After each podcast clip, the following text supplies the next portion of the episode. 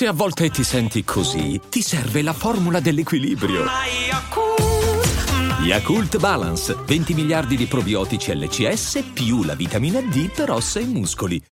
Venerdì scorso abbiamo fatto una diretta con Michele Boldrin e il professor Guido Silvestri inerente alla situazione attuale e ovviamente si sono scatenate delle opinioni contrastanti e delle controversie interessanti perché poi il nostro intento era quello non solo di informare ma anche di rinfocolare il dibattito, si spera in modo utile e credo che l'abbiamo fatto.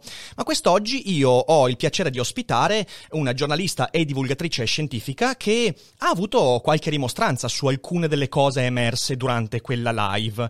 Perciò quest'oggi avremo una puntata un po' particolare. Prima ci sarà ospite Roberta Villa, eh, che appunto esprimerà le sue opinioni e le sue analisi riguardo di quanto è emerso venerdì, e poi ci sarà Michele Boldrin che in qualche modo risponderà a quello che è stato detto durante la prima parte della trasmissione.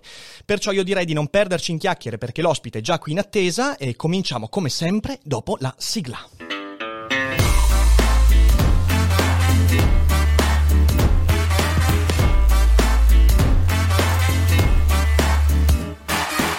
Sei su Daily Cogito, il podcast di Rick Dufer. E chi non lo ascolta è cibo per gli zombie. Allora, eccoci qua e benvenuta in trasmissione Roberta Villa. È un piacere averla qui. Benvenuta. Grazie, il piacere è mio e grazie soprattutto di avermi dato questa opportunità di chiarire alcuni punti che credo siano importanti. Ma ci mancherebbe, io questa cosa la voglio dire per iniziare perché io questa mattina su Twitter ieri sera ho visto delle cose veramente incredibili. Nonostante mi dipingano male, io sono sempre molto aperto, soprattutto sugli argomenti di cui non mastico tanto, cioè venerdì alla fine abbiamo avuto Guido Silvestri perché io volevo imparare qualcosa e quando è emerso quella controversia io ho detto beh cavolo, sì, voglio imparare qualcos'altro, cioè voglio sentire opinioni diverse. Quindi anche se mi dipingono male, io in realtà sono abbastanza aperto al dialogo, quindi veramente benvenuta, sono molto contento, anche perché sono abbastanza convinto di questo e poi passiamo subito alla chiacchierata.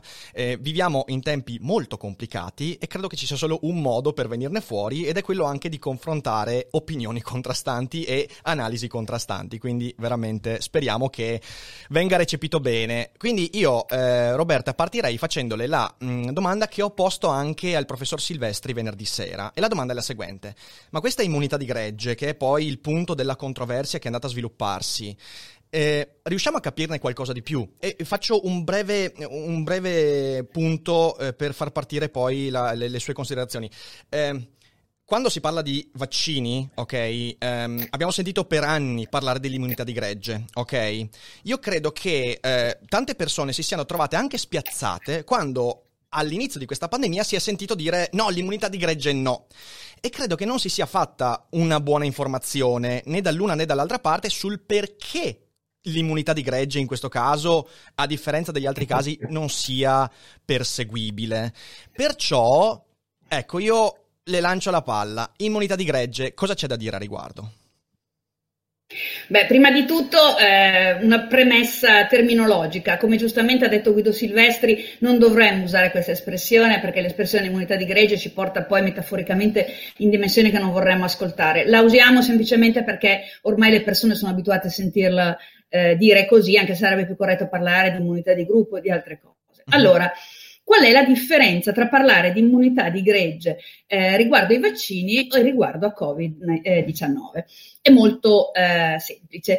La immunità di gregge è importante, è un obiettivo che ci poniamo quando parliamo di vaccini, perché per alcune malattie, non per tutte, eh, è possibile attraverso una vaccinazione di massa ottenere una protezione un numero di persone nella popolazione, una percentuale di eh, popolazione immune, quindi protetta dalla malattia, sufficientemente alta da proteggere, da fare una specie di eh, barriera che protegge anche coloro che o non si sono vaccinati per scelta o non potevano essere vaccinati per malattia.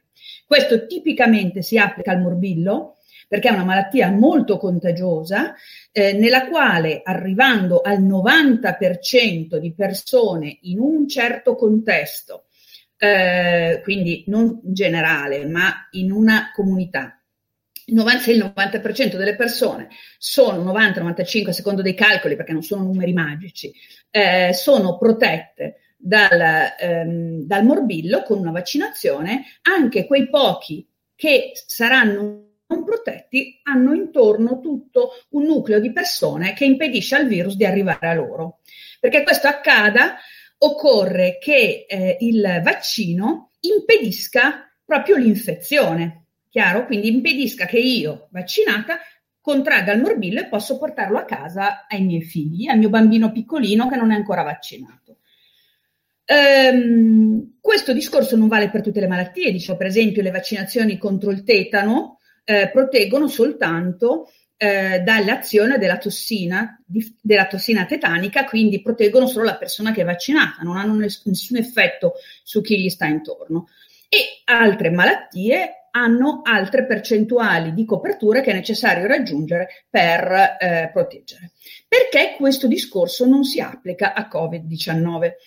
Eh, per Covid-19 è stato calcolato che essendo la malattia meno, infetti- meno contagiosa, diciamo, di ehm, del morbillo, il famoso indice R con zero che avevamo imparato a eh, conoscere all'inizio della pandemia, eh, la percentuale di persone immuni, protette dalla malattia per impedire la trasmissione del virus, per fortuna è più bassa di quella del morbillo, basterebbe raggiungere il 60%.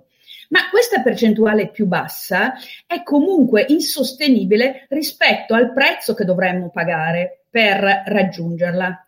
Eh, mi spiego, per, quando parliamo di vaccini si tratta semplicemente di accettare che su eh, mille persone che vacciniamo una certa quota possa avere eh, la febbre, possa avere dei disturbi di reazione alla vaccinazione. Qui invece dobbiamo calcolare che per ogni eh, 100 persone che prendono Covid ce ne sarà una certa quota che dovrà andare in ospedale, una certa quota in rianimazione e una quota non indifferente eh, purtroppo perderà la vita a causa di Covid. Qualcuno dice questa quota in fondo non è così elevata. Eh, diciamo Prendiamo la stima più ottimistica, che è la letalità, cioè il numero di persone che muoiono sul totale delle persone infette, sia dello 0,5%. Eh, pensiamo che questo virus, diversamente dai virus influenzali, che, contro cui comunque una certa immunità naturale ce l'abbiamo, perché da sempre, per quanto mutino, eh, un po' di protezione eh, ce l'abbiamo, in una stagione media eh, di influenza possiamo avere 8 milioni di italiani a letto con l'influenza, 8 milioni di persone che cercano il medico, perché è da questo che noi lo misuriamo. Poniamo che potrebbero essere anche 10 milioni. Con questa malattia, nei confronti della quale non abbiamo nessun tipo di difesa, questo numero potrebbe arrivare a 20-30 milioni.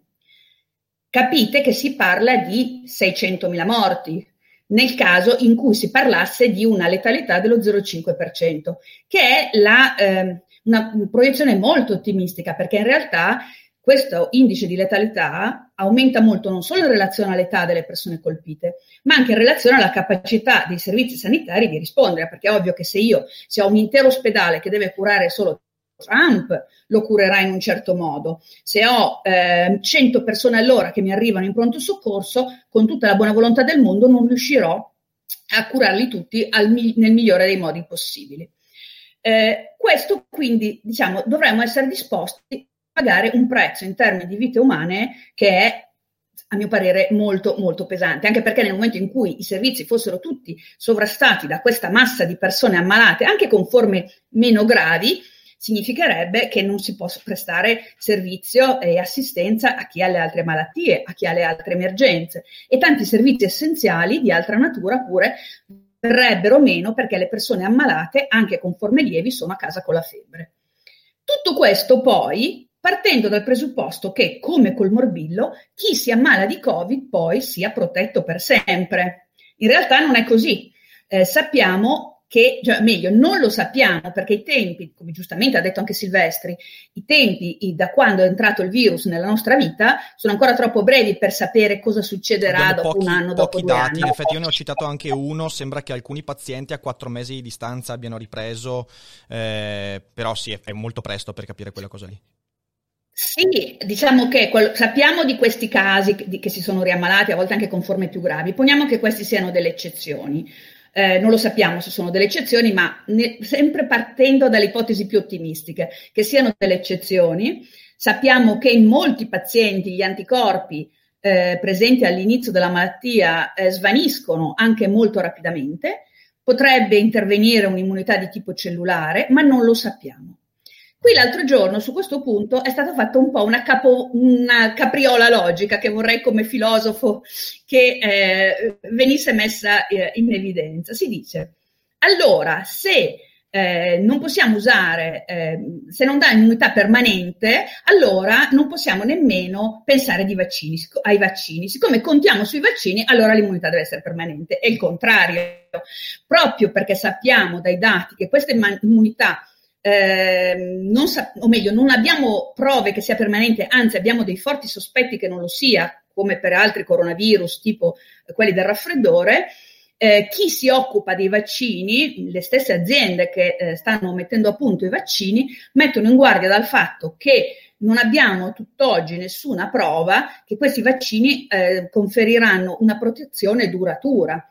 È possibile che questi vaccini siano, soprattutto i primi che usciranno, siano poco efficaci, cioè non proteggano tutte le persone, eh, sia necessario farne due dosi e forse avranno una protezione che dura solo qualche mese. Speriamo che le future generazioni di vaccini eh, siano più efficaci, ma al momento quelli che eh, sono nei trial clinici, eh, leggevo che uno degli ultimi eh, RNA forse ha delle caratteristiche diverse, ma quelli che attualmente sono nei trial clinici hanno anche la caratteristica di essere un po' più simili ai vaccini contro il tetano che non contro ehm, il morbillo, nel senso che sembrano più proteggere dalle forme gravi che non bloccare la trasmissione della, della, della malattia.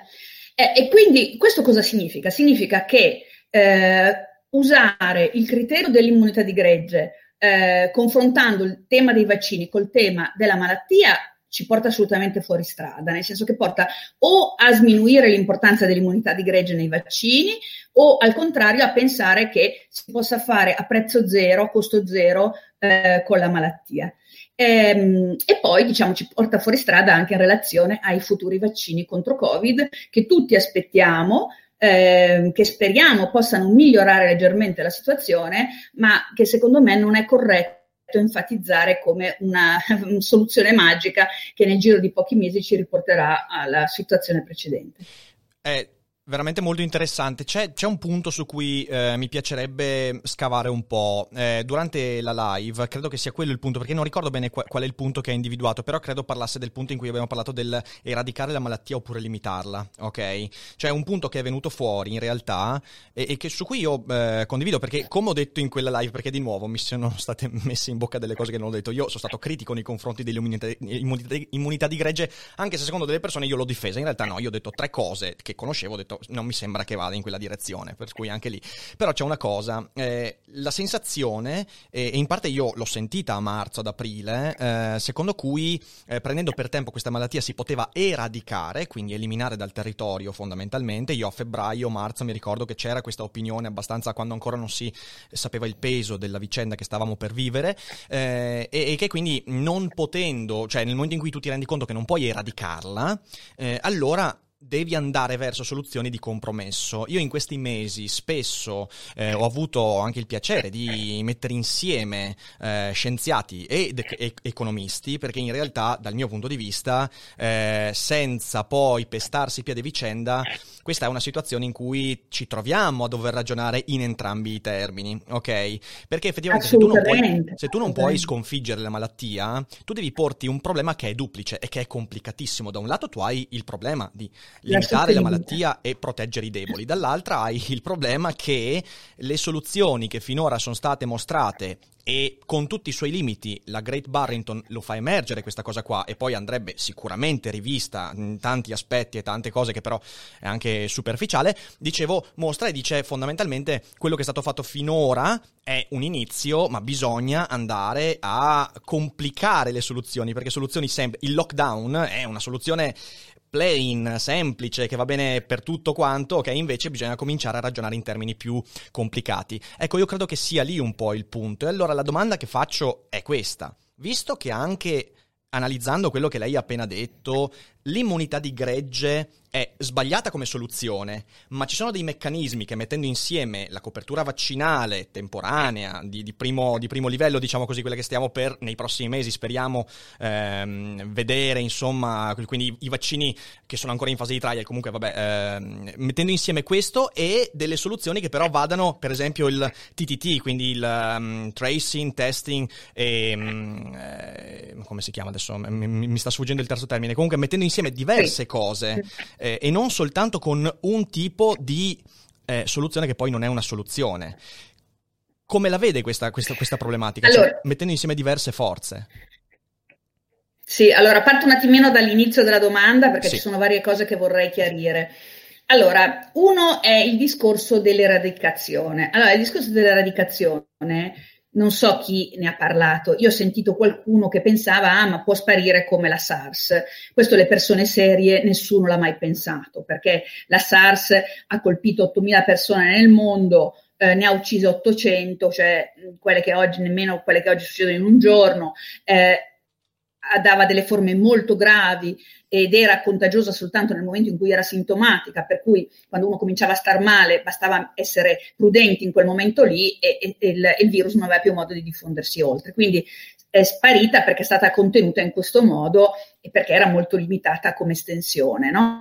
Quindi si è riusciti a contenerla e questo è un discorso. Eh, questo virus nessuno pensava che si potesse eradicare, quello che si pensava era a gennaio, quando ancora era limitato a Wuhan, o sembrava limitato a Wuhan, era appunto di poterlo contenere che è la prima fase di una eh, gestione di una possibile pandemia, è il contenimento, cioè evitare che dilagasse ad altri paesi, ad altri continenti. Nel momento in cui è dilagato, eh, questo contenimento, tipo bloccare i voli, eccetera, non aveva più tanto senso, proprio perché è un virus anche che si diffonde molto facilmente, eh, indipendentemente tanto dalla nostra volontà, e questo anche fa differenza rispetto a certi discorsi fatti in relazione all'AIDS e all'HIV. Eh, comunque, eh, dicevo, quindi il contenimento non bastava più ed era necessaria la mitigazione. Cosa vuol dire? Non possiamo impedire che questo virus circoli, possiamo ridurne i danni. E eh, il lockdown, insieme a nessuno mai ha pensato che ci fosse solo il lockdown, nel senso che accanto al lockdown sempre ci sono state le tre T e tante altre misure. Eh, il lockdown eh, serviva ad abbassare, beh, le, nessuno mai ha parlato che non si dovesse testare, tracciare, sì, curare sì, no, i pazienti. No, eh, io, no, no, perché in realtà questo. è giusto eh, eh, gli esperti effettivamente hanno sempre, la politica l'ha recepita un po' diversamente quella cosa lì, però sì sì, ok, eh, ci siamo capiti. Sì, sì. No, vabbè, però hanno cercato di potenziare il, per quanto poi non ci siano riusciti, ma non è che non hanno testato i pazienti. Eh, il punto è esattamente questo, cioè il lockdown non è lo scopo, è lo strumento che ci permette di abbassare quella famosa curva in modo poi da poter trattare i pazienti, che è la terza T che si dimenticava, ma anche di eh, tracciarli. Cioè quest'estate, quando avevamo pochissimi casi e qualcuno diceva ah, ma tanto ormai basta, il virus è clinicamente morto, invece era il momento di eh, mettere in atto tutto lo sforzo possibile per eh, contenere quel fuoco che coava sotto la cenere di quei pochi casi che si potevano appunto isolare. Oggi stanno venendo meno le capacità di tracciamento, le ASL non riescono più a chiamare le persone positive perché hanno migliaia e migliaia di chiamate al giorno e quindi oggi, proprio perché il numero è così elevato, eh, non si riesce a fare bene quella, almeno le prime due T, il test e il track ehm, la, lo scopo di tutte le misure di chiusura, che poi chiamiamo ca- eh, lockdown, eh, possiamo, ci sono varie misure naturalmente, no? possiamo decidere di eh, favorire lo smart working e invece concedere ai bambini, soprattutto ai bambini più piccoli, che poi hanno tutto un impatto di continuare ad andare a scuola. Io sono favorevole a questo.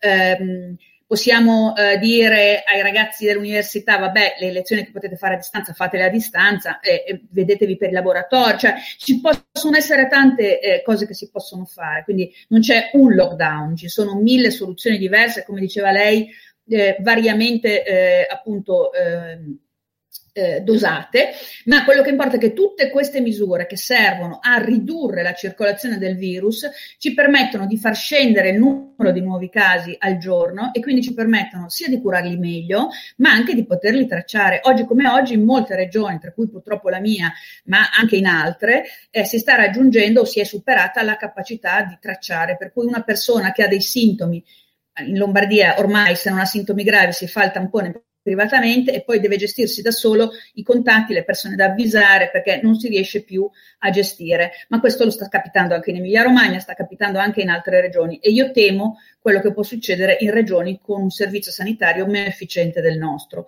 Quindi le, lo scopo delle chiusure non è per eradicare la malattia, ma per consentire quella gestione, quella convivenza col virus che nessun vaccino sarà in grado di eliminare completamente per diversi anni. Lo so che questa cosa è terribile da dire, eh, lo so che crea molto disagio, che mi dà il, l'etichetta di catastrofista. Pensa che fino a pochi giorni fa, poco tempo fa, mi chiamavano la tranquillologa, adesso sono diventata catastrofista, ma io mi limito a guardare i fatti, cioè questa curva, questa tendenza di questa curva con questa crescita non ha modo di fermarsi, non c'è un altro modo che non ridurre i contatti tra le persone. Poi possiamo studiare quali sono i contatti tra le persone che determinano meno danno.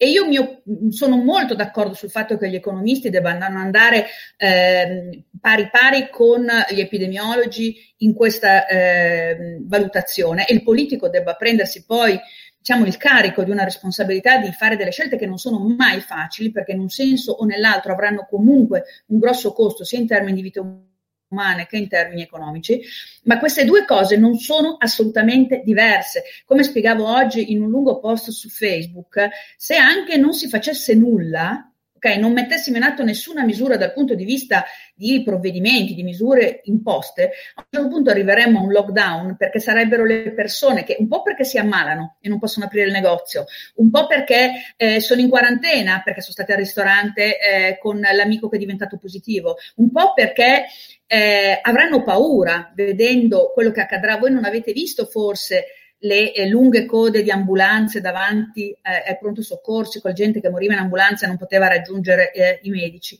Quindi la gente avrà paura e si chiuderà in una maniera disordinata. Io penso che governare e, e l'impatto sull'economia non immagino che possa essere inferiore, perché se dovessimo avere davvero 10, 20, 30 milioni di persone ammalate, anche con forme lievi, l'impatto sull'economia c'è comunque, perché la gente che ha 40 di febbre, anche se è giovane e non avrà degli effetti a lungo termine, eh, comunque non potrà andare a lavorare.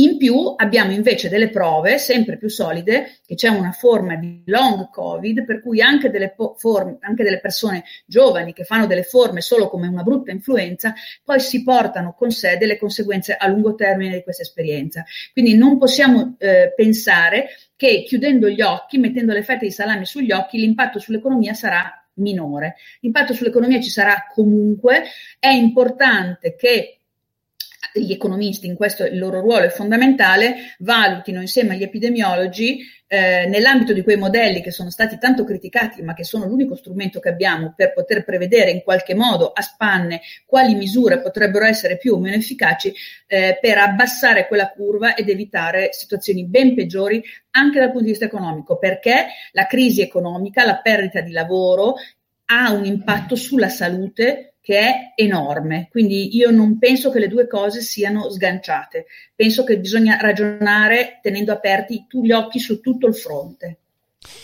Io condivido appieno quello che, che, ha detto e sulle cose più tecniche invece rimango lì e dico bene, uh, lo, lo, lo, lo, apprendo, lo prendo e cercherò di approfondire e conoscere, magari poi in privato gli chiederò qualche fonte da ricaricare anche su, eh, sulla parte indifferita. Guarda, posso anche dire, Guarda, posso dare subito una fonte sì, sì. Eh, molto chiara, perché è scritta anche in maniera comprensibile a chiunque legga l'inglese, eh, su Lancet, aspetta che guardo esattamente il riferimento, ma poi lo mando, comunque sì. lo mando è meglio. Comunque su Lancet è uscita, in risposta anche alla Great Barrington Declaration, è uscito una ehm, breve, due pagine, eh, di un gruppo di eh, esperti molto preoccupati che si diffondesse questa idea e che in maniera molto semplice eh, hanno proprio fatto questo John Snow Memorandum, quindi invocando John Snow, che è stato l'epidemiologo, che è stato fondatore dell'epidemiologia e che ha controllato la, la famosa epidemia di colera a Londra, eh, in maniera molto chiara, alla portata di tutti, spiegano perché questa eh, soluzione, che peraltro anche l'Organizzazione Mondiale della Sanità ah, si è subito affrettata a dire che era non percorribile, eh, debba essere assolutamente evitata, non solo per ragioni etiche, perché comunque dire vabbè, facciamo morire 600.000 persone e poi ci togliamo il pensiero. Non è così, perché quelle 600.000 persone non sono eh, tutti eh, anziani in casa di riposo che qualcuno pensa di poter sacrificare. Io penso che eticamente non sia giusto comunque, ma eh, io ho 56 anni sono sovrappeso, sono già un pers- una persona a rischio. Nella mia categoria, nella mia fascia di età, 50-60 anni, pienamente attivi, che sono in qualche modo anche la colonna produttiva del paese, ci sono tantissime persone che hanno magari la pressione alta, sono sovrappeso, hanno un leggero diabete. Queste sono già tre comorbidità, quando si dice muoiono solo le persone con comorbidità. Non stiamo parlando solo di persone che hanno accelerato di un paio di mesi eh, la loro dipartita, che comunque se permettete, quando poi è una persona cara, preferiremmo averli eh, a casa fino all'ultimo e non farli morire da soli in terapia intensiva eh, senza respirare. Eh, quindi eh, l'impatto di tutto questo è insostenibile non solo da un punto di vista etico, ma anche da un punto di vista economico. Sì, sul, al, sul, punto di vista etico io la dichiarazione del World Health Organization l'ho trovata mh, mm, perché, eh, come dicevamo prima, eh, la questione è una questione di misurazione. Eh, cioè, nel senso, nella relazione fra medicina ed economia si deve veramente caso per caso, stato, per, stato territorio per territorio, fare una misurazione. Cioè, deve subentrare, dal, dal mio punto di vista, poi questo ovviamente è assolutamente discutibile, deve subentrare quella componente istituzionale eh, di perdonatemi la parola, cinismo, nel senso un cinismo che dice ok, perché da un lato eh, tu hai giustamente devi preservare i fragili, dall'altro lato le misure messe in atto non devono però sacrificare quelli che magari, perché voi pensate soltanto a quelli che stanno entrando nel mondo del lavoro in questo momento, cioè nel senso si troveranno con dieci anni di devastazione eh, economica, quindi io sull'etica ci vado molto cauto in questo caso, secondo me questo non è un campo in cui dovrebbe subentrare l'etica se non individualmente, cioè io eh, individualmente agisco in modo morale dalle istituzioni istituzioni, però io devo, eh, è per quello che poi deve subentrare il CTS, il Comitato Tec- Tecnico Scientifico, perché quelle sono persone che dicono, misurando i fatti e i dati, noi prendiamo questa strada e le responsabilità di questa strada e via dicendo. Quindi è una cosa un po' complicata, però sicuramente lo mettiamo lì a un punto di discussione aperto. No, ma anche dal punto di vista economico, ma anche dal punto di vista economico, perché come ho detto, certo. eh, i trentenni, chi è, che dovremmo, chi è che sono i fragili che dovremmo chiudere in casa? Dai 50 anni in su, il mondo, il nostro paese, soprattutto il nostro paese con il gap che c'era già eh, eh, generazionale, eh, il nostro paese è in grado di girare, la, lasciamo perdere che a me non farebbe piacere e probabilmente scenderei in piazza e mi metterei a protestare, ma eh, in questo paese è in grado di girare solo con i 30-40 anni, poi ancora perché i quarantenni se sono un po' sovrappeso, hanno la pressione alta, sono a rischio anche loro, solo con i trentenni siete in grado? No, no, io credo. Io allora, credo che, che mondo può che... essere? E poi scusatemi, scusatemi, adesso me lo diceva mio figlio stamattina, no? Io, io ho molta attenzione per gli interessi dei giovani perché, come sanno chi mi segue, sei figli e, e, e, sono molto attenta alle loro esigenze, a quello che stanno soffrendo in questa situazione. Ma quante persone ehm, poi non vivono con persone di 40-50 certo. anni? Certo. Cioè, vorrete far girare il paese solo con i trentenni che vivono soli?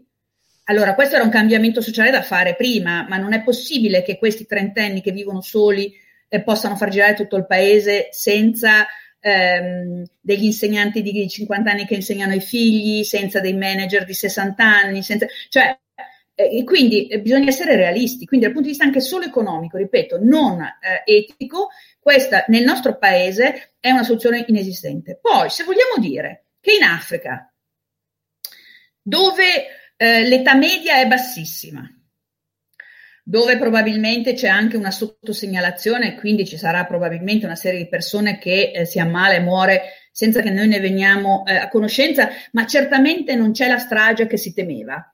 Mhm. Forse anche qualcuno ipotizza per alcune delle eh, varianti genetiche che eh, stanno emergendo, per cui forse ehm, chi ha qualche ehm, residuo in più di Neanderthal come noi europei e, e, persone di origine europea potrebbe essere svantaggiata rispetto agli africani. Ci possono essere mille spiegazioni.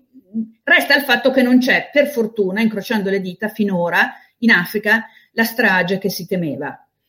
Eh, è chiaro che lì, a parte che lì in alcuni paesi comunque dove ci sono delle grandi megalopoli hanno fatto comunque delle, delle, sorte di lockdown, ma io sono d'accordo sul fatto che i singoli paesi debbano valutare le loro circostanze, che in Norvegia pongano delle eh, misure a Oslo e poi con la popolazione dispersa su tutto il territorio non sia necessario arrivare ad altre eh, misure. Io sono anche dell'idea che anche in Italia eh, capisco le difficoltà di fare delle misure differenziate perché poi questo comporta degli spostamenti di persone, eccetera, però in linea di massima posso anche capire che una regione, che per esempio durante il lockdown generalizzato alcune regioni hanno sofferto in una maniera ingiusta perché non avevano un numero di casi sufficienti a giustificare quei provvedimenti così estremi come eh, era necessario avere da noi. Quindi su questo si può ragionare, secondo me. Ma, sia, era, era questo il ma bisogna ragionarci, non bisogna dire eh, no, allora il lockdown non va bene. No, no, ma esatto, esatto. Le chiusure proprio... sono l'unico modo che... Era, era proprio quello che volevo far emergere. Cioè, io faccio l'esempio, la differenza fra Veneto e Lombardia. In Lombardia la chiusura totale ieri e forse ancora domani potrebbe essere una cosa necessaria. In Veneto però no, né con, i numeri, né con i numeri di ieri né con quelli di domani. E questo non è il fatto di dire allora creiamo una disuguaglianza, è che in questo modo se il Veneto riesce a sostenere un carico diverso di restrizioni, potrebbe riuscire a colmare anche il gap di quella regione. Cioè, nel senso, qui veramente si tratta di ripensare. Che, poi la, che poi lo colmi, perché poi questo sistema regionale ha portato anche al fatto che non si capisce come mai quando eh, noi in Lombardia eravamo in quella situazione drammatica, eh, dovevamo mandare i tamponi a, a, analizzare in Francia quando in Veneto si diceva che avevano un avanzo di eh, disponibilità. Quindi anche su questo io vabbè, ho dei dubbi. Mm-hmm. E tra l'altro ieri i dati che ho, da, ho visto ma non li ho approfonditi, quindi potrei anche aver visto male, mi pare che il rapporto tra positivi e tamponi anche in Veneto stia raggiungendo una soglia di criticità, che forse anche il sistema di test e tracciamento, che in Veneto sicuramente è andato meglio che in altre regioni, eh, comincia ad accusare un attimo il colpo. Ma questo potrei anche sbagliarmi. Mi sembra proprio di averlo visto ieri sera, che sia tra le regioni come la, la Liguria, che è in una situazione drammatica, e altre che insomma non stanno più facendo il vero tracciamento, ma semplicemente stanno ricominciando a testare eh, i positivi, i sintomatici. Ho capito. Eh, comunque sì, adesso questo, questa è una cosa che va verificata, penso giorno per giorno, indubbiamente. Eh, io eh, colgo l'occasione, perché poi magari credo che le cose che dovevamo dire le abbiamo dette. Ehm, colgo l'occasione di dire soltanto questo. Eh, credo che per risolvere la situazione eh, si debba essere disposti uscire, a uscire dalla propria bolla. Cioè, nel senso, io eh, oggi ho portato lei qui in trasmissione perché lei aveva delle cose diverse da dire rispetto a quello che è stato detto venerdì spero che questa cosa venga sempre più eh, a crearsi, cioè nel senso se non, se non, entriamo in contatto con la diversità di opinione siamo veramente fottuti, e scusatemi il francesismo. E mh, da questo punto di vista un invito, l'invito è sempre quello ad approcciare in modo più morbido e lo dico a tutti quelli che su Twitter hanno scritto cose assurde a riguardo del nostro incontro di oggi che mi sembra sia stato informativo e interessante. Eh, facciamo tutti un bel respiro e, e quando sentiamo qualcosa con cui siamo in disaccordo, prima di dire la parola che rischia di rompere qualsiasi qualsiasi possibile relazione, proviamo un'altra parola, ecco, mettiamola così, e, e siamo disposti insomma a confrontarci. Eh, io non so se... Sì, io ho preferito, io ho, preferito, ho chiesto di poter parlare eh, da sola, perché certo. purtroppo so che con la polarizzazione che c'è attualmente eh, su questi temi, inevitabilmente poi si tende, ma lo faccio anch'io, magari a interrompere l'altro, a voler mm. sovrastare e magari poi le cose sono meno chiare. Invece così mi sembra che ci possa essere... Mi è sembrato eh, molto, molto chiaro, mi è sembrato molto chiaro e, e, ripeto anche qua, pur nelle diverse analisi, magari qualche diversa opinione, perché qui siamo anche in un campo in cui l'opinione inevitabilmente entra, cioè non sono tutti quanti soltanto puramente freddi dati, ma ci sono anche soluzioni, previsioni, speranze, desideri, paure che si mischiano, quindi è inevitabile, il confronto è fondamentale. La mia speranza è la seguente, che dopo questa puntata in cui poi fra poco eh, entrerà Michele Boldrin, da questo magari emerga la possibilità possibilità di, di dialogare anche fra, fra, voi due. Ecco, io, io, spero di riuscire con questa trasmissione a fare qualcosa che magari il solo Twitter non sarebbe riuscito a fare e aggiungo, aggiungo questo anche a beneficio dell'utenza. Su Twitter le cose sono molto peggiori rispetto a una videochiamata, una chiacchierata, un qualsiasi cosa, quindi io mm, non so, dico, smettiamo di, di, valutarci sulla base di Twitter e cerchiamo di fare qualche passettino in più e considerarci sempre persone pensanti, perché sennò siamo. sì, anche se purtroppo la mia esperienza degli ultimi anni mi ha insegnato che i nostri maschi accademici bianchi di mezza età tendono ad avere comunque un atteggiamento, anche il fatto di dire non voglio far piangere le signore. Non credo che se il commento fosse venuto da Burioni avrebbe scritto non voglio far piangere i signori. Quindi purtroppo c'è sempre questo, ehm, questa difficoltà anche di eh, rispettare eh, chi viene a un altro no, background. Sono, sono, allora, io, io sono d'accordo. A me, su... interessa. a me interessa soltanto che le persone possano capire. Su Twitter le frasi finiscono sempre storte. Diciamo, io credo che quel tweet di Michele, per quanto discutibile, emergesse dal fatto che nella prima story era stata lei a dire che la trasmissione aveva fatto piangere. Infatti io lo dico, lo dico, io ho voluto questo invito non per difendere Michele, che sa difendersi benissimo da solo e lo farà dopo tranquillamente, per quanto ci sia bisogno di difendersi.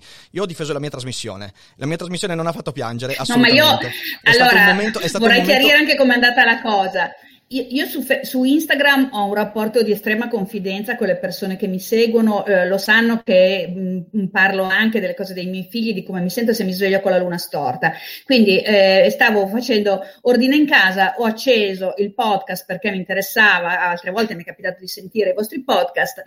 Eh, ho sentito, io non ho detto che la trasmissione faceva piangere, ma ho sentito un economista parlare di spiegare l'immunità di gregge e mi veniva da piangere. Allora, questo anche lui ha preso come offesa, io desidero dirlo pubblicamente questo, non penso che sia un'offesa dire un economista parlare di eh, ehm, immunità, spiegare l'immunità di gregge, perché se io fossi andata in una trasmissione a spiegare il MES o lo spread, qualcuno poteva dire una giornalista scientifica che non capisce niente di economia va a spiegare una cosa che non è nel suo campo. No? Quindi, siccome sono state dette delle cose scorrette, eh, io sì. ho avuto quella reazione. Poi, però, vedi che ho ascoltato tutto certo, certo, e certo. Eh, no, spero allora, di aver chiarito quella giusto, è giusto. Dico, dico, solo una cosa, anche qua per dei semplici meccanismi. Io, fra ieri sera e questa mattina, ho ricevuto almeno 250 messaggi di persone che mi hanno mandato quello screen dicendo hai visto, devi smettere di dire stronzate. Quindi, quindi ecco. No, no, me... no, no, no, no. Allora, è... deci- desidero precisare che la mia eh, irritazione, perché in realtà senza ipocrisia era un'irritazione, mm-hmm. non era solo scoramento, eh, veniva da, da questo confronto tra l'immunità di gregge usata nei vaccini e nel eh, e come arma diciamo, di difesa da Covid che eh, inevitabilmente poteva portare a confusione sia nel campo dei vaccini che nel campo della gestione di Covid. Non c'entra niente il povero padrone di casa Perfetto. che si limitava Beh, io, a dare io, io qui volevo difendere la trasmissione. Io credo che venerdì sia venuta fuori una puntata con delle cose discutibili ma molto interessanti. Infatti tanti mi hanno, cioè c'è stato dibattito e credo che, ripeto, non possiamo, non possiamo demandare le, le, le analisi del mondo soltanto a chi è già d'accordo con noi. Purtroppo c'è anche il disaccordo o per fortuna. Quindi eh, io... Se ringrazio... mi dai ancora un... Posso avere ancora una... un minuto? Un minuto assolutamente, solo? assolutamente sì, assolutamente sì. Allora, eh, invece, siccome appunto ho detto che eh, su Twitter, poi io non mi ero espressa nei confronti del professor Silvestri, che conosco bene personalmente e eh, che ovviamente ha una competenza stratosfericamente superiore alla mia, per cui eh, non mi permetto assolutamente di entrare nel merito di quello che ha detto, a parte alcune cose che sono obiettivamente scorrette, come il fatto che la MERS si sia, eh, diciamo, estinta o eradicata come la SARS, perché la MERS purtroppo c'è ancora, ma questi sono dei dettagli poco eh, rilevanti, mentre eh, non sono d'accordo con lui, ma questo appunto pur riconoscendo la sua superiorità eh, professionale e scientifica, eh, sull'usare sempre lo schema dell'HIV nel parlare di Covid. Ovviamente lui è uno dei massimi esperti di HIV e quindi pensa eh, all'HIV come modello, al fatto che gli antivirali hanno permesso una convivenza con la malattia eh, sicuramente migliore di quella che era all'inizio eh, io penso che le due situazioni siano così diverse, sia per modalità di contagio che per una infezione cronica che solo eh, cronicamente dà origine poi a un AIDS conclamato, mentre invece qui abbiamo delle forme acute estremamente gravi, eh, fin dall'inizio il, le modalità di contagio, eccetera. Cioè, credo che sia una situazione talmente diversa che ehm, usare questo che noi in, in, scienza della comunicazione usiamo frame, quindi il frame, lo schema, la cornice dell'AIDS e dell'HIV per parlare di Covid, eh, rischi di portare fuori strada. Ma questo appunto è una mia opinione, ovviamente. Certo, certo, che, anche che questo mi è un punto, di, di presentare. Ma... Questo credo sia un punto fondamentale, sempre quando si esprimono delle cose, anche lì è una cosa che io cerco di fare sempre, è eh, distinguere fra quelli che sono dei fatti e delle opinioni. Sono entrambi importanti, eh, l'importante è saperli distinguere. Ecco. Eh, io, niente, io la ringrazio per, per, questa, mh, mm, per, questa, chiacchierata, è stato molto, molto piacevole, molto istruttivo. Eh, io poi le chiederò in privato di mandarmi un paio di fonti, così le caricherò nel podcast che uscirà domani mattina certo. su Spotify e nel pomeriggio su YouTube e, e, niente, rinnovo la mia speranza del fatto che dopo questa puntata riusciamo magari a organizzare qualcosa insieme vis-à-vis eh, per chiacchierare e confrontarci nel rispetto reciproco che è sempre quello che, che, si deve ricercare soprattutto in momenti di crisi e difficoltà. Quindi grazie mille a Roberta Villa per, per essere stata qui con noi. Grazie mille Rick dell'opportunità e un caro saluto a tutti. Un saluto e Esco? buona sì sì, eh, sì, sì, sì ehm, e buona, buona continuazione. ciao Mike, eccoci, eccoci. Ehi, ciao, ciao carissimo, aspetta un attimo che aggiusto perché non sono certo di... Mi senti anzitutto? Ti sento, ti sento, forte e chiaro. Bene. Come stai? Mi Tutto vedi bene? anche in una maniera decente perché sono nel mezzo di uh, lavori manuali, ho cercato di correre su e giù, insomma, per esserci ho anche cercato di ascoltare quello che veniva detto e ovviamente tutto un po', vabbè, tutto un po' al volo. Adesso mi calmo, mi concentro un attimo e tu mi okay. fai le domande. Io, allora io, io Se siamo parto... a posto, Luca, non mi vedo, adesso cercherò di vedere dove mi posso vedere. Così eh, il link che ti ho mandato, Michele, il link dove ti ho mandato? Che ti ho eh, mandato. Sì, tesoro, no, ci sono, è che ho aperto al volo. Sì, sì, vai tranquillo, vai tranquillo. Parto dicendo una cosa. Parto... 140.000, parto... Eh, eccetera. Buon, sono qua. Parto dicendo una cosa, io come l'ho detto a Roberta, lo dico a me stesso, lo dico a tutti quelli online, eccetera, eccetera. Dobbiamo, dobbiamo, assolutamente superare il twitterismo tutti quanti, perché questa mattina sono emerse delle cose incredibili, a cui io, ripeto, non ho dato assolutamente nessun tipo di ascolto né, né, né, spago, perché non meritavano, ma che hanno veramente minato alla base la possibilità di fare questo, che invece è un bel dibattito. E io credo che invece bisogna usare mezzi diversi per questa cosa. Infatti l'ho detto anche a Roberta, il, la, la, story iniziale è stata presa proprio storta, io sono stato sommerso da, eh, da gente che mi mandava questa story dicendo hai visto, hai visto, hai visto visto. Quindi ecco, eh, secondo me il twitterismo ci sta facendo veramente molto io, male. Allora, eviterò di commentare sulle ultime cose, quelle le ho sentite. Diciamo che eh, io ho una versione diversa di quello che è accaduto, ma non importa. Uh, se lei ha preferito dare quella versione vuol dire che le farà più comodo. Uh, sono anche dell'opinione che tutti dovrebbero sapere cos'è lo spread, uh, è una questione di cultura elementare, quindi non mi sorprendo di certo se un giornalista, sia esso che si occupi di medicina o di sport, discute di spread, e credo sia una questione elementare che tutti dovrebbero sapere come funziona la herd immunity. Uh, beh, sono però felice di sapere che il problema non era che ho dato la definizione erronea, che le ha fatto piangere, ma che la sua interpretazione della la sua lettura della metodologia o dell'utilità di meccanismi di herd immunity per gestire uh, la, la, pandemia del Covid è diversa dalla mia. E io, cosa che sospettavo, Uh, per questo le avevo offerto immediatamente di esserci e discutere vis-à-vis. Uh, continuo a pensare che è la maniera migliore. Uh-huh. Per discutere non ha voluto, bene, adesso discuteremo vis-à-vis via la tua mediazione. Quindi io ho sentito un po', dopo devo dire, dei pezzi li ho persi, devo scendere una macchina, insomma, non importa. Però comunque più o meno ho sentito e dimmi tu, io sono qua. Ma oddio, cioè nel senso, quello che, che, che Roberta Villa no, fa... Siccome ho sentito, scusami, siccome ho sentito sì pezzi parziali okay, e alcuni pezzi vai, li ho Partiamo dai pezzi parziali. È inutile che, che io mi metta a discutere una cosa che poi magari è incompleta, capito? Cioè...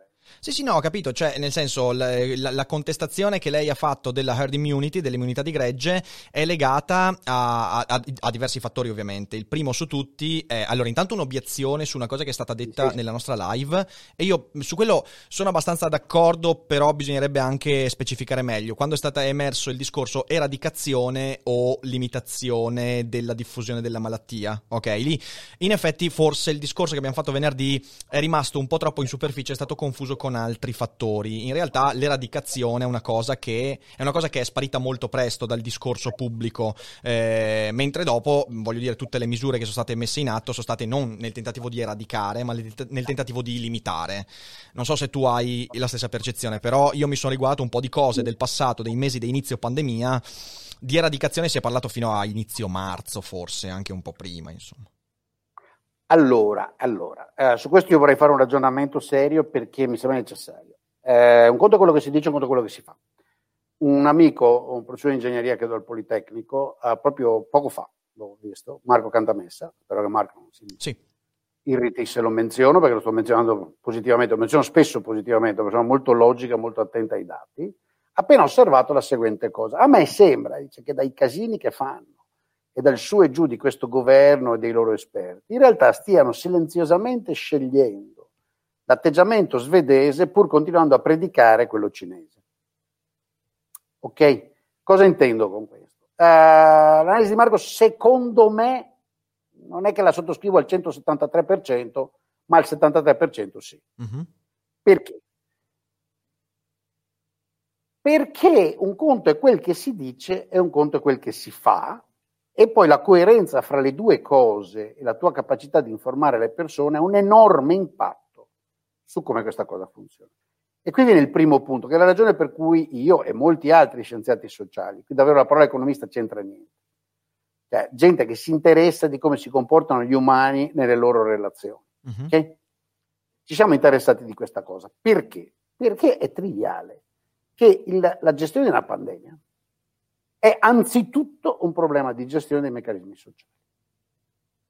Questo i colleghi virologi, immunologi, eh, eccetera, eh, vaccinologi, non so se si dice eh, in italiano, ok? Penso che sia eh, sempre immunologo subito, okay, nel, nel dibattito. Perché? Perché tutto molto dipende dalle reazioni delle gente, dal loro set informativo, da quello che acquisiscono come, moduli, come modelli comportamentali. Non a caso, continuo a rimandarlo perché non ho tempo, devo veramente farlo adesso a fronte di queste continue polemiche. Volevo uh, intervistare discutere a lungo con Alberto Bisini e Andrea Moro da un lato e con dei colleghi eh, statunitensi e non, insomma non italiani dall'altro, che hanno scritto una serie di paper su perché tutti i modelli epidemiologici hanno fatto abbastanza male, specialmente nella fase iniziale della, della, dell'epidemia. E non perché gli epidemiologi non sappiano la matematica, la sanno ovviamente perfettamente bene, ma perché non si è tenuto in conto il comportamento umano, la reazione umana e come cambia l'informazione. Tutto sto, uh, sto prologo per dire cosa? Per dire che mentre è vero che probabilmente gli atti concreti non hanno in mente la eradication, è anche vero che molti lo ritengono tale che molte delle cose che vengono dette e fatte puntano da quel lato lì. Io ho sempre sostenuto, fin, e non perché l'avessi in mente io, ma perché mi hanno convinto loro, i mhm. virologi. Uh-huh. Quella che ho messo in pubblico è stato Ilaria Capo, ma avevo parlato con altre persone nei, in quei giorni e poi nei giorni seguenti, che ormai era già endemico a fine gennaio. E che quindi l'atteggiamento da prendere era un atteggiamento di gestione della cosa che sarebbe vissuta fra di noi. Ora, nel, ve- nel lungo periodo ci sarà la cura, ci saranno i vaccini. O se, ecco, questa parte l'ho sentita. Ho sentito Roberta Villa dire eh, tutti si illudono dei vaccini, io no. Io credo di essere on the records per dire anzitutto non sognatevi che arrivano così presto. Certo. In secondo luogo l'ho anche ripetuto svariate volte. A questo punto posso anche dire il nome, il primo che me l'ha insegnato è Andy, Andrew Gellman, che è un immunologo di un certo livello e il suo gruppo di un certo livello a WashU, che mi ha detto guarda, stiamo lavorando, ma è palese che c'è troppa varietà, faremo delle cose parziali, quindi non c'è da sognarsi. Cosa vuol dire questo? Questo vuol dire che già anche quello implica che devi viverci per alcuni anni. Quindi occorre usare strategie miste di gestione di questa cosa per almeno alcuni anni. Ed è comunque plateale che quando ci arriveranno dei vaccini decenti, cioè robusti, ampi e che diano immunità di una qualche durata, l'immunità che daranno non sarà molto diversa da quella del vaccino influenzale. Di nuovo, qua tutti ad arrabbiarsi, che Boldrin continua a usare i paragoni con l'influenza, eccetera.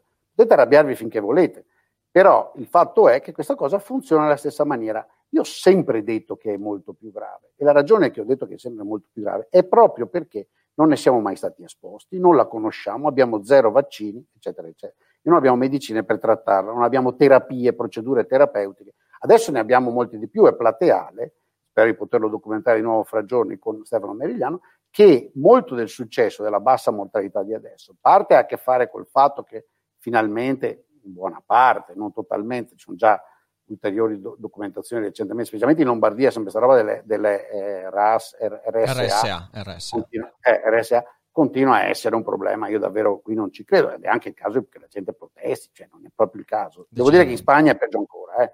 cioè, in Spagna, eh, eh, per carità, non è un'ecatombe, però l'eccesso di mortalità spagnola è sempre di più concentrata in una pessima gestione delle RSA e, e paraggi.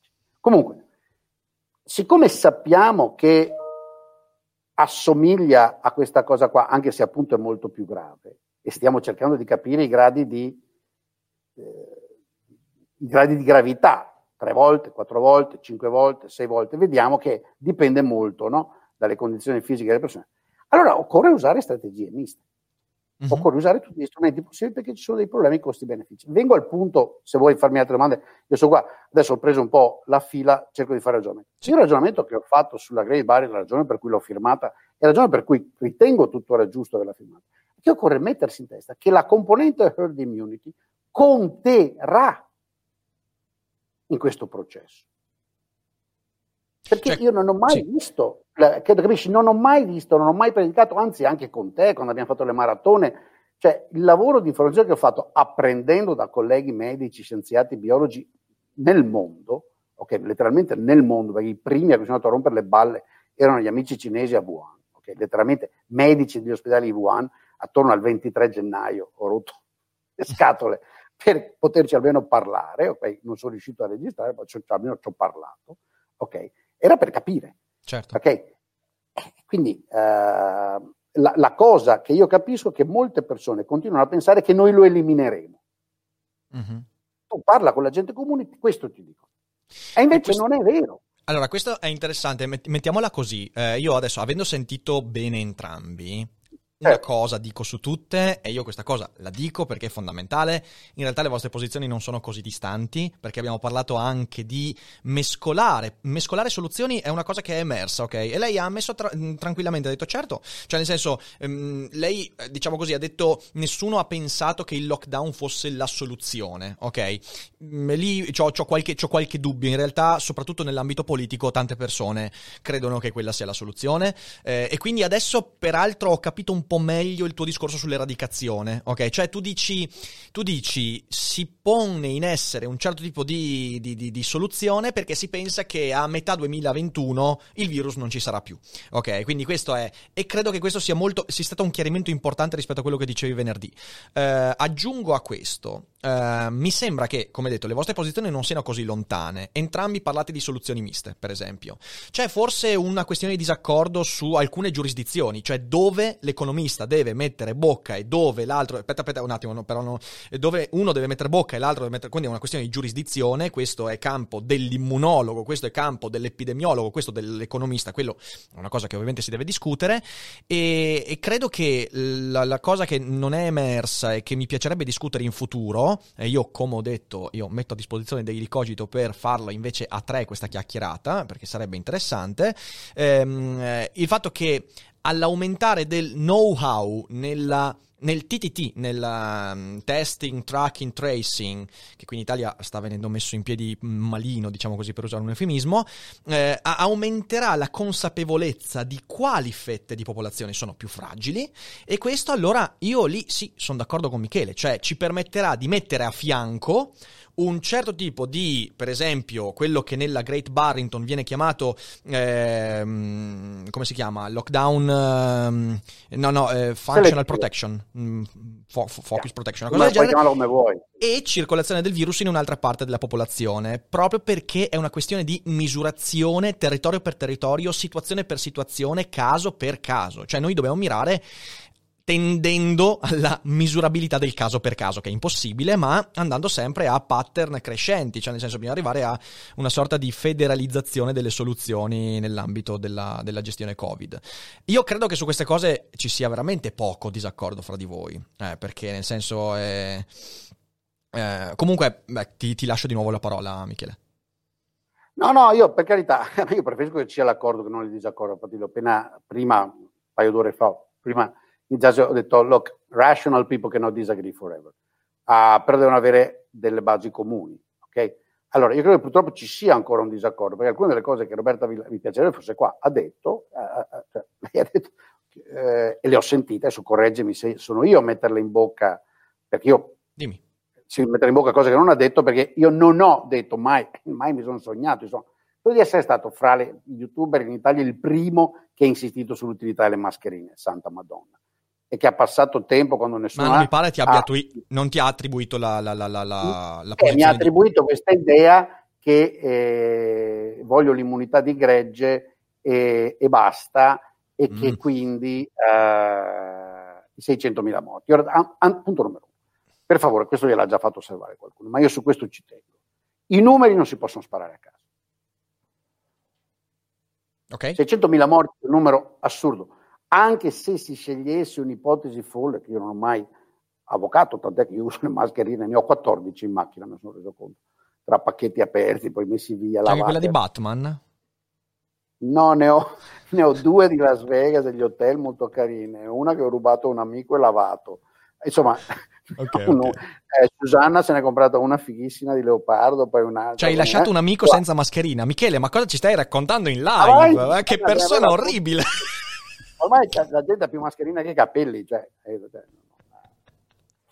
E quindi ti immagini, ehm, cioè, mi ricordo il buon Stefano ah, nel pieno della cosa dice guardate bisogna ossessivamente lavarsi le mani, mettersi le mascherine, non stare in ambienti chiusi con altre persone per periodi lunghi, superiori ai 5-10 minuti, aera, cioè, queste cose che riducono, cosa fanno? Riducono la velocità di diffusione. Mhm. Ok, Quindi punto primo, punto numero uno. Si insiste ancora sull'argomento, allora andiamo per ordine, andiamo per ordine, Sì. poi arriviamo. Si insiste ancora sull'elemento, la ragione per cui facciamo lo slowdown e prendiamo misure è perché altrimenti intasiamo i servizi sanitari. Ok? Ora, qui bisognerebbe sedersi e qualcuno potrebbe convincermi che oggi questo è il problema, però a me questo non sembra essere il problema in praticamente nessun punto del mondo. Ok? E se in alcuni casi è ancora il problema, Italia, stiamo sull'italiano, francamente la prima reazione da avere sarebbe quella veramente di prendere a calci in culo il signor ministro della, della- della sanità e tutti quelli che con lui lavorano ad ogni livello, dall'ultimo dei comuni alla- all'ufficio sanitario della Presidenza della Repubblica nel caso esista. D'accordo? Perché Mhm. i tempi, le promesse, qualcuno ha documentato ieri Conte ha mentito sul numero. Quindi l'idea che al ritmo attuale, col tasso di infezione attuale, col tasso di ricovero attuale, il problema sia ah, il collasso del sistema sanitario mi sembra francamente un'esagerazione. Questo non vuol dire che localmente in alcune istanze questo possa essere. Abbiamo evidenza, ovviamente, anche qua, che in alcune regioni italiane, facciamo a meno di nominarle, il sistema sanitario funziona peggio che in altre. Bene, ma l'idea allora del contenimento locale ha proprio che deve fare con questo. Se davvero sei in una situazione drammatica di emergenza, contieni lì. D'accordo? Non Sì. contieni in tutto il paese. Nella stessa maniera che molti correttamente dissero, correttamente io ero d'accordo, a fine febbraio-marzo, ma perché fate il lockdown in Sicilia, dove il problema non c'è? Ok? E distruggete la vita de- di una regione già fragile con un guadagno sociale minuscolo. Fate il lockdown in Lombardia, in Veneto, in Emilia-Romagna, fino a Ecco, Roma. anche, anche su questo, eh, l- Queste nel- la sono villa... cose su cui bisogna sedersi, fare due Sì, calcoli e certo, ragionare. Certo, certo. Ok? Quindi questo è il punto numero uno. Quindi l'argomento, per favore, eh, eh, come dire, collasso del sistema sanitario mi sembra oggi, se era giustificato vista la folle impreparazione del nostro sistema in alcune regioni, nella- nel mese di febbraio, marzo, aprile, oggi lo è molto meno. Ok? E se Mhm. lo è ancora, io credo che sarebbe il caso qua di concentrare la nostra attenzione su chi amministra quel, quel sistema e veramente menarli, perché ci sono un po' di miliardi di MES da spendere che non vengono presi. Cioè concentriamoci su quello, perché i problemi vanno risolti. No? Inutile assumere che problemi risolvibili sono irrisolvibili e quindi noi ci comportiamo da suicidi semplicemente perché non vogliamo risolvere i problemi. Risolviamo i problemi. Veniamo adesso all'utilizzo e alla logica della- della- dell'immunità di gregge. Il mio argomento con Guido era il seguente. Io trovo assolutamente necessario metterlo come componente della discussione che facciamo su come gestire questa cosa nel lungo periodo, Da un lato perché, come abbiamo, e credo siamo tutti d'accordo, bisogna gestirlo nel lungo periodo. Certo. Eh, abbiamo tutto quest'anno e probabilmente anche il prossimo, ancora come dire, una situazione in cui non, è, non, sarà totalmente sotto controllo. Non sarà possibile trattarlo come una grave influenza, ma come qual- sarà necessario trattarlo come qualcosa di diverso. Okay? E due anni dopo uno sono veramente tanti. Veramente tanti. D'accordo? Quindi ho detto, smettiamola di demonizzare l'argomento immunità di gregge come se chiunque lo tira fuori fosse un nazista. Anche qui ho sentito sollevare questa questione morale dei morti. Perché l'immunità di gregge è una componente essenziale della gestione dei, delle epidemie da, eh, infettive. E se logicamente la accettiamo nel caso delle vaccinazioni, e anzi è la base delle, delle, delle, delle campagne che giustamente abbiamo fatto a favore delle vaccinazioni, non ho capito perché la dobbiamo rigettare in questo momento, perché come lei stessa, questo l'ho sentito, Roberta Villa ha detto, se i vaccini verranno quando verranno, d'accordo? Uh-huh. I vaccini avranno una capacità di immunizzare per un tempo molto limitato. Uh-huh. E quindi sarà il caso, bisognerà rifarli, i richiami, saranno molto simili ai vaccini all'influenza, anzi peggio. Già lo uh-huh. sappiamo che il vaccino all'influenza conviene rifarlo ogni anno. Ogni anno. Mm. Tempo fa mi ricordo aver letto un articolo su Nature, credo del, proprio del top vaccinologist del mondo, uno dei top, che dice io me lo faccio due volte all'anno, addirittura anche, anche se le autorità sanitarie eh, non lo suggeriscono, io che ho 86 anni, colpisco, non è vecchio, detto colpifero che me lo faccio una volta sola. Io faccio il richiamo. Me lo Posso faccio, intervengo, prego, intervengo prego. Su, sulla cosa che hai vai, detto vai, vai, perché è interessante. Allora, secondo me, qui noi abbiamo visto, visto che è una parola che va molto di moda, eh, smontati due strawman arguments. Ci sono due strawman arguments che circolano. Allora, uno si attribuisce ad alcune persone dicendo ah, loro vogliono soltanto il lockdown, tipo la Roberta Villa chiaramente ha detto che non vuole sol- soltanto il lockdown, ma ci vuole una soluzione concertata e la discutibilità è, ripeto, quali confini mettere, chi discute che cosa e come, e quello è, va discusso anche fra persone che sono in disaccordo fra di loro. L'altro strawman argument è quello di chi dice loro vogliono solo l'immunità di gregge.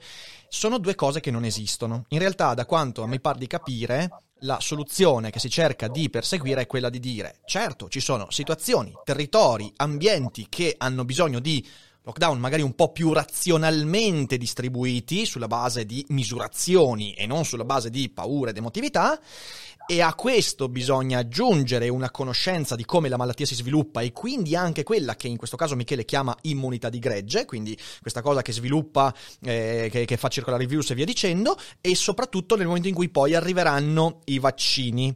Quindi due strawman argument che vanno totalmente abbandonati e questa cosa qua secondo me è la cosa più importante che abbiamo acquisito durante questa live. Sì, ma lascia che aggiunga di più. Lascia che aggiunga di più. Anche, quindi la, l'immunità di gregge perché funziona? Su questo c'è ricerca scientifica, questo mi ha un po' sorpreso che lei queste cose non le abbia dette. Okay. Punto numero uno, abbiamo, uh, abbiamo coscienza che deve durare, bisogna gestirlo. Abbiamo coscienza che anche se viene il vaccino comunque avrà effetti parziali. Aggiungo un altro elemento, credo fosse implicito in quello che ha detto, però lì non ho sentito bene perché appunto ero... Ragazzi, la durata dell'immunità che viene dai vaccini è sempre al massimo uguale alla durata dell'immunità che vi viene da quella cosiddetta naturale, cioè perché vi siete contagiati e l'avete superato. Ok? Uh-huh. Tant'è che nei modellini epidemiologici, questa roba, tipicamente si prende uno dei parametri è la durata, uno sopra la durata, perché è un problema di frequenza, modellino scritto come un'equazione differenziale, uh, uno sopra la durata uh, massima o massimo stimata, insomma il parametro uh, da infezione naturale, sì, quella è la durata massima dell'immunità che si riceve da, da quando si viene contagiati naturalmente e quella del vaccino è una frazione di questa, un decimo, un, quinto, un quarto, capito? E lì poi si simula per vedere come funziona l'immunità di gregge. Sì. D'accordo? L'immunità di gregge è particolarmente importante per proteggere, questo è cosa non si capisce, questo c'è una letteratura scientifica, ora possiamo sederci e dire, guarda Boldrini, nel caso del Covid abbiamo evidenza robusta, ma io non l'ho trovata, che dice questo meccanismo che si usa per altre... Eh, l'infezione virologica non funziona. E qual è il meccanismo? Il, il, il, il meccanismo è il seguente. Le, le, l'efficacia del vaccino in realtà diminuisce con l'età. E lo stesso vale per l'immunità. E quindi la maniera migliore per proteggere gli anziani, spesso, è garantirsi che sono protetti dall'immunità di gregge dei giovani. Uh-huh. Ok? Quindi diffondere il vaccino. Quindi, su questo c'è una virtuosi. letteratura, infatti eh, c'è una letteratura che dice, per quanto riguarda la vaccinazione da seasonal flu, eh, scusami, viene in inglese perché questa letteratura l'ho letta in inglese, da, da, da, da influenza stagionale, ok? Occorre nelle regole di, di, di public policy pri- dare priorità ai vaccini, sai a chi? Ai giovani, ai ragazzini all'età scolare. Perché questo è più efficace per proteggere gli elderly, i vecchi, che non darlo direttamente ai vecchi. Mm-hmm. Sì, sì, okay? sì, sì, sì, ho capito. Perché questo crea un grado di protezione. Questa roba va studiata, c'è poco da fare, è inutile demonizzarla dicendo questo è matto, vuole uccidere milioni di persone, ma non è vero. Guarda, Abbiamo una letteratura gigantesca proprio su questo tipo, certo, certo, vale certo. per altre, adesso non me le ricordo perché sono cose, guarda, queste robe le so, me le ricordo più o meno vagamente, perché 25 anni fa al Santa Fe Institute abbiamo studiato modelli epidemiologici, mi divertivo a lavorare su questa roba con gli amici che lo facevano. Ok, per questo conosco questa roba qua. Non è che la conosco perché però me la ricordo. È sì, mettiamola, sai, eh, l'unica, l'unica Capisci, cosa... no, è importante, è importante sì. perché? Perché il, il, ragionamento, e quello mi convinceva dalla Great Barrington, uh, tu hai chiarito, vero, che Great Barrington è un paese? Sì, sì, sì. Mass- nel nord-ovest Massachusetts, bon, che non c'è niente di grande, una dichiarazione piccolina in realtà. Uh, sostiene appunto e spinge questo argomento che secondo me è molto importante di usare costi, investire per proteggere i più vulnerabili. E di nuovo l'ho sentita, non è vero che i più vulnerabili cominciano a 50. I tassi di mortalità effettivi, se le stime che abbiamo di infezione sono ragioni sotto i 60, sono bassissimi. Uh-huh. Sono davvero nell'ordine dell'influenza sotto i 60. Forse un pelo più alti, forse il doppio, ma non di più. D'accordo? Sotto i 60. E se non hai condizioni diabetiche e di, e di sovrappeso. Quindi si insiste, si tratta di proteggere al di sopra, in maniera ovviamente variata, perché se hai 90 anni e sei anche obeso, sei enormemente a rischio, devi cercare di essere praticamente, devono aiutarti a vivere in un ambiente quasi sterilizzato, se ne hai 72 e sei in condizioni atletiche ottime come eh, eh qualche amico che non menziono, uh, devi stare attento, ma non serve che vivi. Sì, questo, ah, guarda, su questo qua, su questo qua io su questo ribadisco quello che ho detto e dico, non, che, non è che ho la, la, la, chiave in tasca, ma demonizzare l'approccio con questi toni, dicendo siete solo degli assassini che creano morti, la, la John Snowman, eh, insomma quello lì che si è inventata, è, è, una, è, stata criticata da molti in realtà a Progression perché è così unilaterale, così mm-hmm. estrema, è molto più estrema della, della, della, uh, della Barrington. Sì, eh, allora, ecco. su questa cosa che hai detto ci sono due elementi che io metto, metto, lì perché sono comunque elementi che sono in discussione e che sono emersi anche venerdì scorso. Eh, uno è il fatto che eh, dobbiamo aspettare ancora che i virologi dicano... Scusami, in... scusami date le circostanze, devo to- to- dammi un secondo un attimo. Sì, vai tranquillo. No, intanto io... io... Eh, mi, mi senti? Vabbè, dai, vai. Tu mi senti? Sì, sì, ti sento. Ok, no, dicevo, la prima eh. cosa è che eh, in realtà dobbiamo aspettare veramente i virologi che per adesso ci sono troppe poche eh, prove, troppi, troppi pochi dati su, sul capire quanto dura l'eventuale immunità naturale da virus, cosa porta un secondo contagio e quello lo sapremo fra qualche mese. Mm, il, il, quindi questo è importante. Il secondo aspetto è, ripeto, sì, quello dei vaccini che ovviamente dobbiamo, dobbiamo attendere e c'è un ulteriore aspetto eh, che con la villa è emerso, eh, purtroppo la, la, la capacità capacità di capire quali e chi sono i fragili, ancora proprio all'inizio, cioè nel senso si sta parlando per esempio delle obesità, si parla eh, di alcuni, quindi c'è veramente molta, molta cosa. Diciamo che l'unico modo che avremo per tirarcene fuori è mettere insieme le forze di chi si occupa di campi diversi e io credo che, spero insomma che, che quest'oggi siamo riusciti a mettere in piedi qualche, qualche ragionamento. Um, io Michele, visto che siamo all'ora e un quarto di live, ore, ore 20, credo che ci siamo. Non uscire poi alla fine live live, eh, resta qua con me due minuti. E, mm, io, mm, io, ringrazio tutti quelli, siamo stati in tantissimi, eh, la live seguita da 800 mm, persone per quasi tutta la live e adesso ancora siamo a più di 700, quindi sono molto contento, sono di nuovo convinto che abbiamo fatto un pezzo lascia, di Lascia che aggiunga una cosa prima di chiudere live, che sì. tutti quanti occorre, per visto che Alleva ci ha riprovato di nuovo, sono nove mesi che molti scienziati sociali, visto che Alleva l'ex presidenza si è mosso di nuovo, a suo tempo mi mossi anch'io ancora a febbraio, eh, e continuiamo a essere inascoltati, d'accordo? Mm.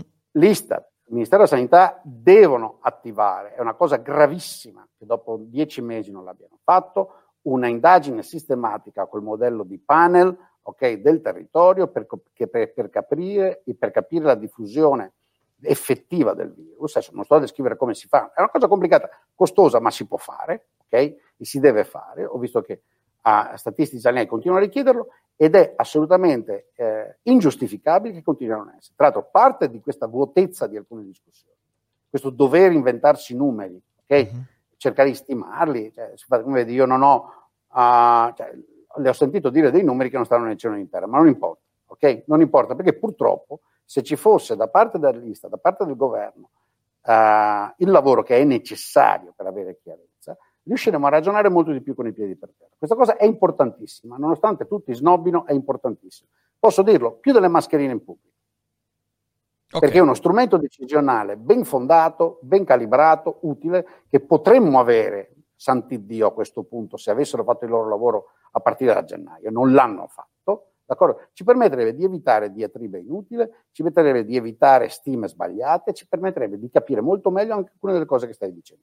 Per quanto, Rick, molte delle cose sulle patologie che aggravano aggravano si cominciano a capire. Eh, la letteratura sì, sì, certo. sì, sì eh beh, eh, oh, ci mancherebbe, per fortuna Vabbè, si comincia a capire ma volevo approfittare per insistere anche chi ci ascolta, cioè ditelo, mandategli il messaggio al vostro deputato. Sono veramente degli irresponsabili non, abbia, non avere un panel nazionale per stimare. Okay? Tedeschi ce l'hanno e non a caso. Giusto, giusto, giusto, giusto. Sì, sì. Va bene, allora io ringrazio tutti voi per aver seguito così numerosi e con tanta partecipazione alla live. Ovviamente non abbiamo potuto leggere la chat questa volta perché mille cose da fare. Eh, la settimana sarà ancora molto, molto, molto calda perché domani abbiamo Raffaele Alberto Ventura qui ai Cogito Studios e giovedì avremo Carlo Stagnaro, insomma un sacco di roba. Quindi una settimana bella calda. Seguiteci qui su Daily Cogito Twitch oppure in differita. Quindi grazie a Roberta Villa, grazie grazie a Michele per aver partecipato a questo dibattito differito, nella speranza che magari si riesca a organizzare un dibattito non più differito. E quindi l'invito è aperto. Io vi ringrazio di nuovo, fate i bravi, mi raccomando, e come sempre non dimenticate che non è tutto noia ciò che pensa, Michele ciò che pensa e l'hai detto senza correttamente. È bello però hanno letto tutti il labiale. Ciao a tutti e mm, alla prossima. Stavo scaricare un camion. Puoi seguire i grandi chef, le più famose pop star, i più noti influencer. O puoi seguire la libertà. Nuova Jeep Avenger Hybrid for Freedom Followers. Nuova tecnologia Hybrid con cambio automatico, select terrain e infotainment da 10 pollici. Nuova Jeep Avenger, benzina ibrida ed elettrica, tutte alla stessa rata con incentivi Jeep. Prova la nuova Hybrid sabato 18 e domenica 19. Info su jeepofficial.it.